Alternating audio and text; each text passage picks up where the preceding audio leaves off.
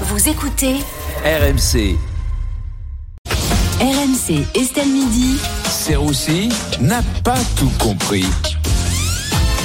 Mais Vincent, qu'est-ce que vous n'avez pas compris aujourd'hui? Bah écoutez, on a parlé des accidents qui se multiplient dans les fêtes foraines. Franchement, c'était pas clair. Apparemment, il y a eu tellement d'accidents. Moi, je pense qu'ils devraient adapter les annonces dans les manèges. Et c'est parti, c'est parti. Venez tester notre nouvelle attraction. Divertissement et mort euh, assuré. Déjà plus de 7 blessés aujourd'hui. Plus que 3 tours avant effondrement de la structure. Boulon mal serré, freinage aléatoire. Vous montrez, mais vous ne savez pas si vous descendrez.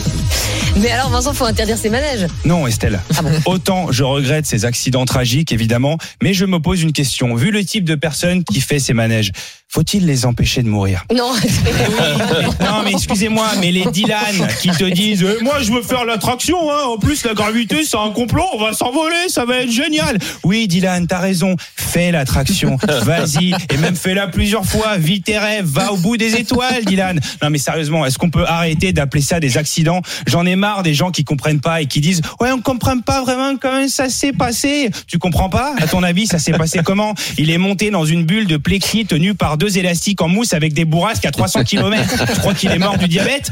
Alors arrêtez à un moment donné. Non, non, mais moi, moi jamais je monte dans ces attractions. Déjà, tu parles aux forains, ils respectent même pas les règles grammaticales de français. Pourquoi, tu, mais pourquoi tu veux qu'ils respectent les règles non, de non, sécurité? non, non. Excusez-moi. non, attends, on peut pas.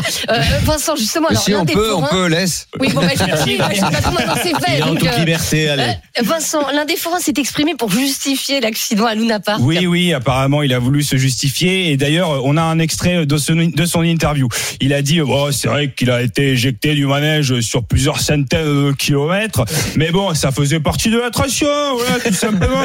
Normalement, il doit atterrir sur un tapis, euh, un mousse. Euh, mais là, avec la bourrasque, il a dévié sur l'attraction d'un concurrent. D'ailleurs, j'aime pas trop qu'on me pique mes clients. Moi, je vais t'enculer, je vais te saigner la putain de la côte de calmez-vous, Vincent, quand Oui, même. pardon, excusez-moi, je suis un petit peu trop rentré dans le personnage. Bon, on va se calmer. Oui, Vincent. Euh, dans Estelle Midi, on a aussi parlé des, des années sabbatiques. Bah oui, bah j'ai vu ça. On est le 31 août, on parle déjà d'année sabbatique. Putain, ça va vous? Alors bon, après je comprends quand tu dois attendre que Robert Sebag formule une réponse. C'est long, franchement c'est long. Ça prend une année ce bagique, c'est très très long. Bon après t'as ceux qui prennent une année sabbatique et qui devraient pas, et t'as ceux qui en prennent pas et qui devraient. Oh non, le goût et les couleurs. Eh ben ton fils il fait une merde sur une toile, c'est mieux que Picasso aussi, le goût et les couleurs Daniel Riolo, faut se reposer un petit peu, non Je pense qu'il faut prendre une petite année. J'en ai parlé à Jérôme Bretagne, il est totalement d'accord. Vous inquiétez pas. C'est Bah, vieux ça. hein. Mais Vincent, c'est quoi pour vous une année sabbatique? Oui, c'est vrai qu'il faut quand même le rappeler. Euh, alors, euh, une année sabbatique, ça vient du latin, donc euh, annus sabbaticus, qui signifie rien branler sur une année. Euh, en résumé, t'es salarié, tu fais ce que tu veux pendant un an, mais t'es pas payé par ta boîte. En gros, t'as bossé sérieusement pour une entreprise, charbonné dur comme un salarié obéissant, et à la fin, t'as le droit à une année peinard sans être payé. On connaît, ça s'appelle la retraite. Encore une douille, franchement, c'est pas sérieux. Ouais, bah donc vous êtes pour les années sabbatiques alors. Alors moi je suis pour les années sabbatiques Estelle, mais en fait ce qui m'énerve c'est les gens qui en font. Tu les connais, tes potes start qui habitent dans un 150 mètres carrés dans le marais et qui disent ouais on a pris une année pour nous, euh, on est parti en backpack en Somalie, euh, enfin on hésitait avec le Pakistan mais bon partir en backpack avec les backpacks ça faisait un petit peu doublon quand même.